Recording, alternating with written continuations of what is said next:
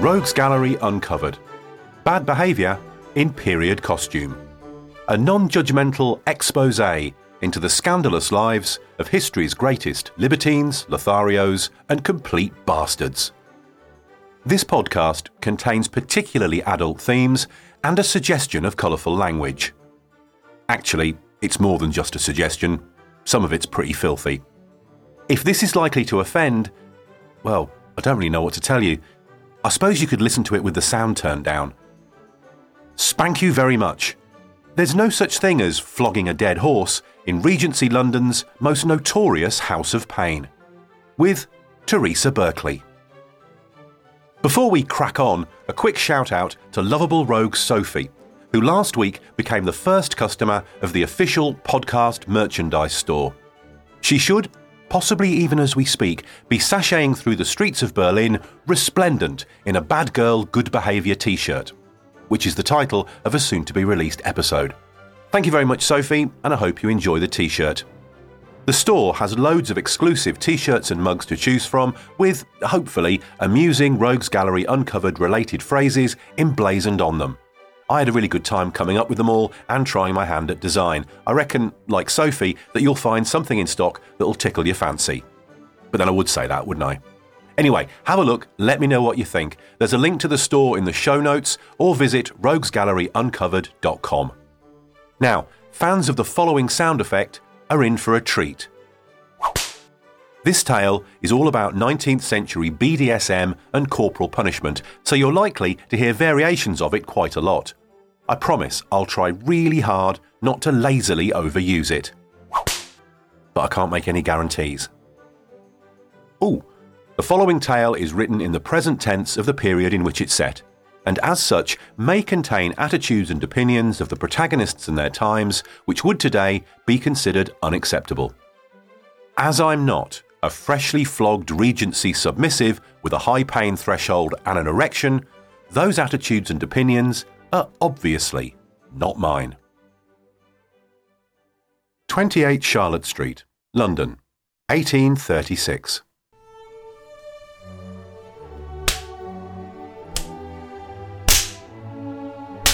By God, that hurts. My back's on fire. I'm bleeding. I can feel the blood running down my legs. I didn't say stop, woman. Harder. Lay it on. I've been a very, very, very bad boy. That's it. Again, you strumpet, again. There's nothing like a good flogging to get a fellow's prick standing to attention and there's no more skilled a practitioner of the art of flagellation than the lady who is, as we speak, tearing my arse to ribbons with a needle pointed strap. Miss Teresa Berkley. I've been coming here to Charlotte Street since it opened in 28, but I've been an avid follower of Miss Berkley for many years. She's been catering for those of us who like to feel the whip for decades and for a long time ran a very popular establishment in Soho Square. I remember it was a veritable mansion and housed many different rooms within which men and women of quality were routinely thrashed with all manner of painful implements. Let me think. There were the gold, silver, and bronze rooms, the painted chamber, for those who enjoyed being hurt in vibrantly coloured surroundings, and the grotto and the coal hole, for those who preferred to suffer in the dark. There was even the skeleton room, where images of grinning skulls and flensed bodies added a frisson of terror to the delicious paroxysm of one's pain. But it was at this address that Teresa Berkley became London's most sought after governess. For it was under this very roof that she installed an apparatus that has truly brought the English vice into the modern industrial age. I think it's as important a scientific invention as the steam engine. And if I could find a way to use one to travel between Stockton and Darlington, believe me, I would. They call it the Berkley Horse. Of course, Miss Berkley, being a woman of refinement, refers to it simply as a Chevalet. It's a masterpiece of ingenious design. No longer will we have to endure the predictable sensations of being bent over a glorified wooden pony in order to receive our strokes.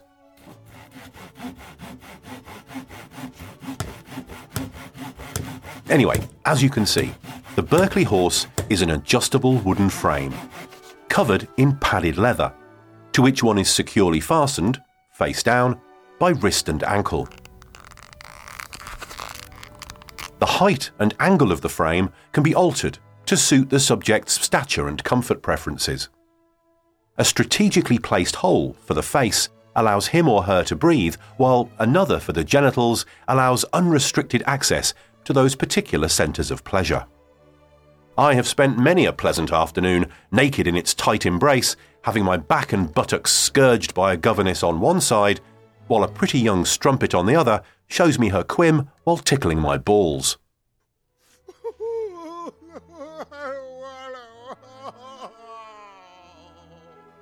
If the pain of the scourging becomes too unbearable and I start to weep, a solicitous tart will often take it upon herself to greedily suck upon my cock to enhance the sensation. A delicious act that would have been completely impossible before this remarkable apparatus. It's not, though, the very first purpose built flogging device. A very clever, yet dissipated chap named Chase Price back in the last century built a machine that could beat 40 people at the same time. I hear that it's still in use today, probably in the Houses of Parliament. The horse, however, is simple to produce and can be installed in any suitably private space. The chap who designed it said that his invention would make Miss Berkley's name live on long after her death. And I suspect that he's right. You really should give it a go. Do you know that in London alone there are over 20 well appointed salons such as this that cater exclusively for those who like to be flogged? And since the retirement of the eminent Miss Mary Wilson, who presided over the Eleusinian Institution in St Pancras, it's to Miss Berkley's house that the most discerning customers now retire. She really is a most remarkable woman. Handsome, there's no denying it, even though she's now well past the prime of life. She's well educated and of good character. A devout Christian, she converses with intelligence and charm, regardless of a person's position or social status, before, of course, savagely beating them into a rapture. The skills of a governess, you know, are so highly prized that many young women of the town willingly undertake a long apprenticeship under the tutelage of an experienced hand, in order to fully learn the subtle nuances of inflicting pleasurable discomfort. One governess even passed on her skills to her own niece. What makes Miss Berkley so special, in my opinion, is that she listens to her customers' desires, taking the time to understand each individual whim and caprice, however unusual. Then, if the price is right, she will do her utmost to gratify them. She exhibits the most valuable trait in a courtesan in that she is genuinely lewd. She loves what she does and is moved by the swish of the rod just as much now as she did when she was a young lady. Miss Berkley is also discretion personified, which, considering the public stature of many of her clients, is another much appreciated attribute. You may well remember the scandal surrounding General Sir Eyre Coote, who, after a distinguished military career, was so overcome with his flagellatory desires that he crept into a prominent boys' school in 1815 and offered some of the most likely lads a fistful of money if they'd flog him, or indeed allow themselves to be beaten in turn. He was, of course, caught by the school nurse, and although a subsequent donation to the school spared him from prosecution, the damage done to his reputation when the scandal became public was irreparable. He was dismissed from the army, lost his seat in Parliament, and died in disgrace eight years later. To relax, you know, among luxurious surroundings, confident in the knowledge that one's proclivities will never be known by the public at large, enables one to truly relax and give full rein to whatever scenario best gets the blood pumping. And with that in mind, never have I visited such a well equipped house of correction as Miss Berkley's. She has spared no expense in assembling a veritable arsenal of punishment inflicting tools.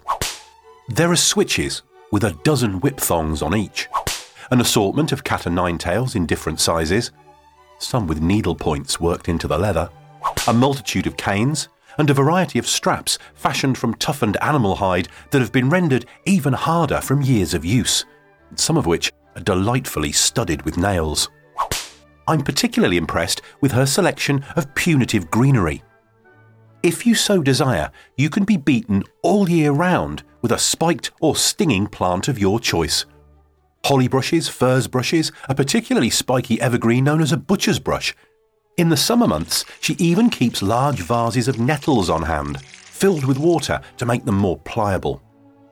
And once a fellow has finally decided with what he wants to be chastised, he then has the dilemma of deciding where to stand while it's done.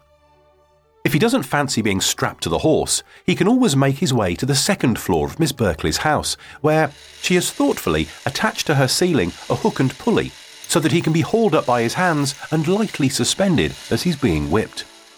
For those who may require a little additional stimulation, either before or during their punishments, Miss Berkley also happens to be the curator of one of the finest collections of erotic imagery in London. Of course, it goes without saying that Miss Berkley is as shrewd with money as she is skilled with a cane.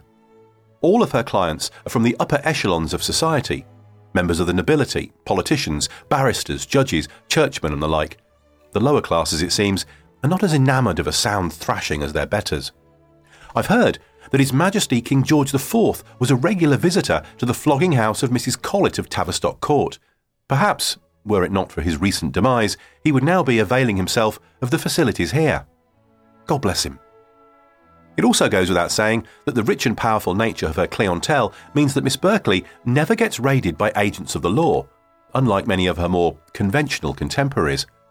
I would stake my family's good name that she will not see the inside of a prison cell, or indeed end her days on the Australian coast. Nothing Miss Berkley provides comes without a considerable price, which these pillars of the British Empire are more than willing to pay. There's rumour that in the past eight years she has amassed a fortune of over £10,000. Her expensive services do not solely focus on those wishing to be the recipient of a beating. She's also happy to welcome those who like to administer one. She is perfectly happy to be whipped herself if the price is sufficient, and no doubt derives much pleasure from the experience. If, however, the pain a client wishes to inflict is more than she's prepared to endure, she has several strumpets in her employ who are willing to withstand the most violent abuse in return for coin. I've just taken the rod to a few of them myself, just by way of a change, you understand, and can attest that Miss Ring, One Eyed Peg, Ball Cunted Poll, and Ebony Bet are nothing if not stoical, unless, of course, you pay them to scream. I'm not sure why the act of flagellation has become so well esteemed in England. Perhaps the cold weather's got something to do with it. Certainly, nowhere else in the world is there such a deep affection for the rod. For myself, I have fond memories of my days at boarding school when I was first introduced to the birch as a means of disciplining boys for poor performance and lax behaviour. I lost count of the number of times I was thoroughly beaten by a master or a prefect for daydreaming in Latin or not playing hard enough on the sports field. But while many of my fellow pupils shrank from the blows, nursing their welts and easing their red raw posteriors slowly onto nearby cushions, I found the act engendered a most stimulating rush of blood to my extremities. Later, as a young officer, I watched with envy as some common trooper was tied to the triangle following a misdemeanour, probably drunkenness, and given a taste of the cat. With each stroke, as the knotted leather ends of the whip drew more and more blood from his back while he bit down upon a strip of the same material to stop himself from crying out, I felt every nerve in my body tingling. Was I somehow at fault for feelings such as this? Upon my return to civilian life, I endeavoured to find out. It was Miss Berkley, an expert on such matters, who taught me that my tastes were far from unique, and that embracing them could even be beneficial to my health. It's long been accepted in medical circles that flagellation can have a rejuvenating effect on the body, invigorating it and giving one a healthy glow. For many, particularly elderly gentlemen, it has proven to be effective in restoring virility, bringing that which was once dead very much back to life. Its benefits, however, are not just enjoyed by the old and infirm. There are many young and virile men, and indeed some women, for whom pleasure and pain are inextricably connected. Mary Wilson, a much beloved governess of whom I've previously spoken, drew upon her years of experience to determine the three types of person who are drawn to this particular pastime. 1. Those who like to receive fustigation, more or less severe, from the hands of a fine woman, who is sufficiently robust to wield the rod with vigour and effect. 2. Those who desire to administer birch discipline on the white and plump buttocks of a female. 3 those who neither wish to be passive recipients nor active administrators of birch discipline, but derive sufficient excitement as mere spectators of the sport. For women, venturing into an establishment such as this is rare, although those that do attend return to their husbands fully invigorated. For most ladies interested in the sensations of the birch, membership of small private clubs containing like minded women is a far less vulgar way to satisfy their appetites. Many, bored by the indifference of continuing married life, see it as a way to experience once again the ecstasy of their younger days without making a cuckold of their husbands. Once assembled, lots are drawn, and after a speech delivered by the club president about the therapeutic effects of flagellation, half the women assume the position of recipients, lifting their skirts to expose their most sensitive parts. The other half are each given a rod and watch as the president, a woman such as Miss Berkley perhaps, provides a demonstration of the most efficacious techniques, starting with light whipping of the calves and progressing upwards to heavier strokes on the posterior. Once it's understood what must be done, they then take their turn in administering punishment to their fellows, who may have the opportunity to return the favour later. Most of these ladies would scorn those who paid a governess to beat them at a flogging house, but all still leave with their buttocks red and their inner hunger satisfied, so, in truth, the two experiences are not that different. My advice to a husband whose wife appears listless in his presence see if she's hiding Exhibition of Female Flagellants, or another of George Cannon's books in her sewing box, and if she is, invest in a rattan cane. I can offer no greater an example of the high regard and devotion that Teresa Berkley evokes than this letter received by her just a few days ago and shown to me in the strictest confidence.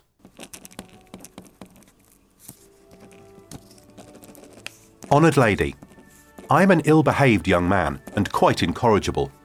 The most celebrated tutors in London have chastised me, but have been unable to curb my wilfulness.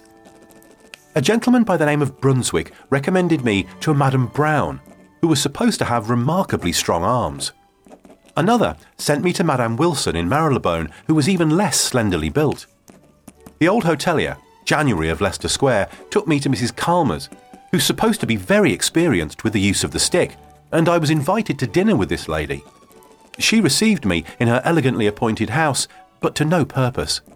In spite of her imposing form and the strength of her arm, she could make no impression on me. Another advised me to go to Mrs. Jones, but she, like all the others, tried in vain to belabor my back with sticks. Captain Johnson recommended me to Betsy Burgess, who's supposed to be a skilful governess. The bookseller, Brooks of Bond Street, gave me one of Mrs. Collett's cards, and also Mrs. Beverley's. I'm aware that all of these ladies understand their profession, but their united efforts failed to make any impression on me. Finally, honoured lady, I received an introduction from your close friend Count G, which is causing me to jump for joy because I've been told of your famous apparatus, the Chevalet, which should succeed in punishing sufficiently undisciplined young men like myself. I will come and see you at the beginning of February, when I'm in London with my friend the Count, where parliamentary duties await us. I herewith give you a list of my requirements. It is necessary that I should be securely fastened to the Chevalet, with chains, which I will bring myself. A pound sterling for the first blood drawn. Two pounds sterling if the blood runs down to my heels. Three pounds sterling if my heels are bathed in blood. Four pounds sterling if the blood reaches the floor. £5 sterling if you succeed in making me lose consciousness. I am, honoured lady, your quite incorrigible O.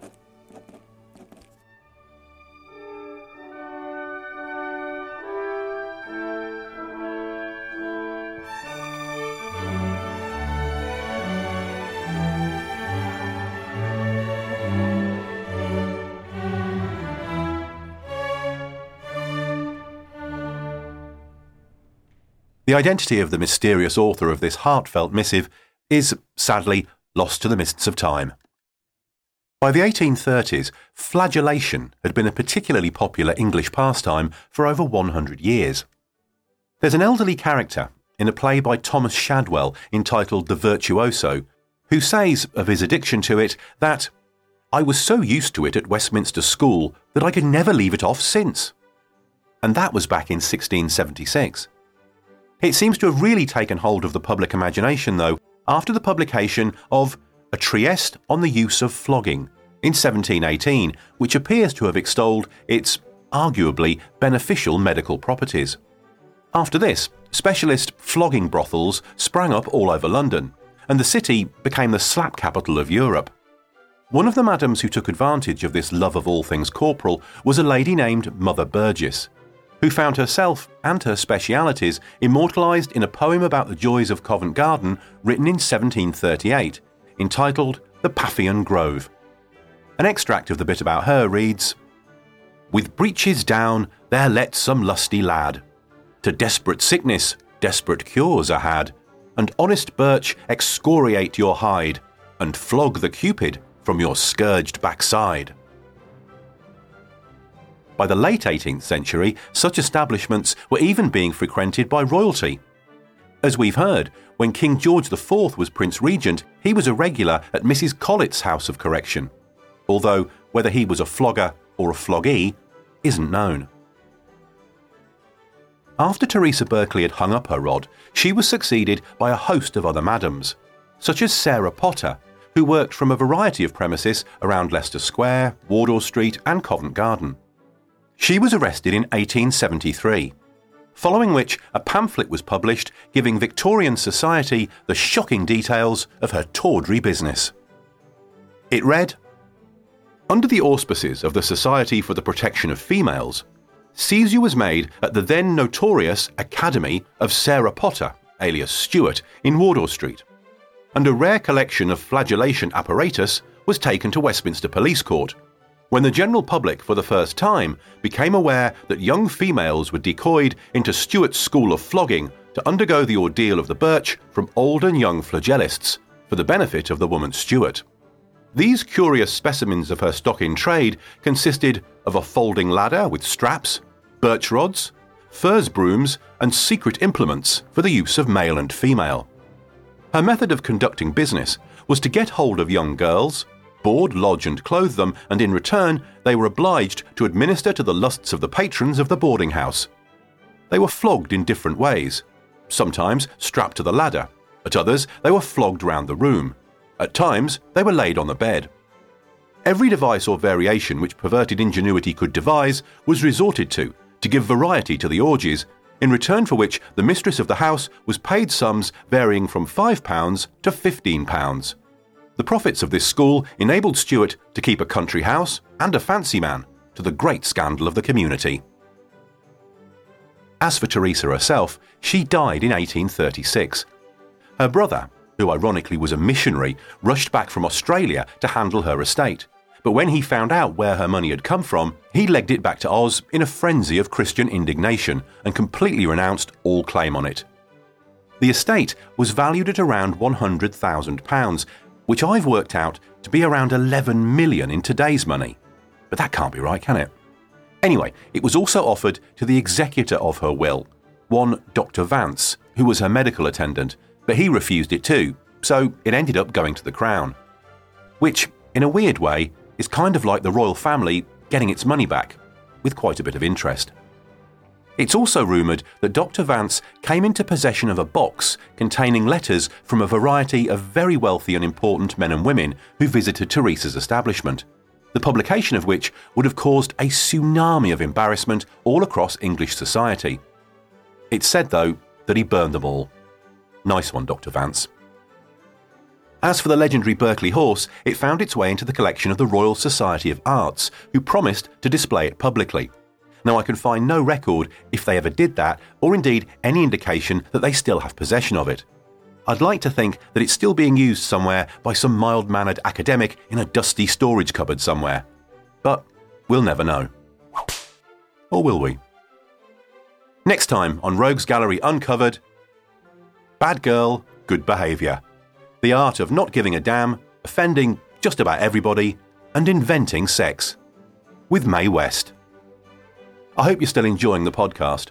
Don't forget to get in touch and let me know what you think and who should be included by visiting roguesgalleryuncovered.com and using the contact form at the bottom of the homepage. If you've got any suggestions of roguish history books I should read, I'd also appreciate that.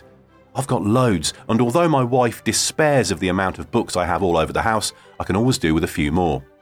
I'm currently working my way through a biography of the Marquis de Sade by Neil Schaeffer. He's definitely going to be the subject of an episode or two. De Sade, not Schaeffer. You can sign up to the newsletter on the website too, as a great many rogues already have. This comes out roughly once a month and should keep you up to date with all my devious schemes. The site also has an actual gallery, four in fact, featuring portraits of various rogues along with contemporary scenes of their shocking behaviour.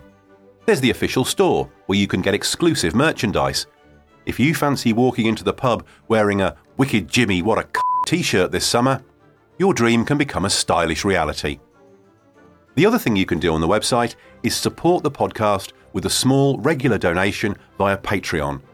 Every penny goes into making Rogues Gallery Uncovered grow and allows me to devote more time and resources to it. RGU, as I just suddenly started calling it, is an independent podcast that's researched, written, hosted, produced, and edited just by me. So the generosity of people who enjoy it is really, really important. There's access to some exclusive roguish extras for patrons, along with, of course, my sincere gratitude. And you know how difficult it is for a rogue to be sincere. Anyway, before I get too maudlin, I'll pop off and do something naughty. So have a great week, stay roguish, and I'll see you yesterday.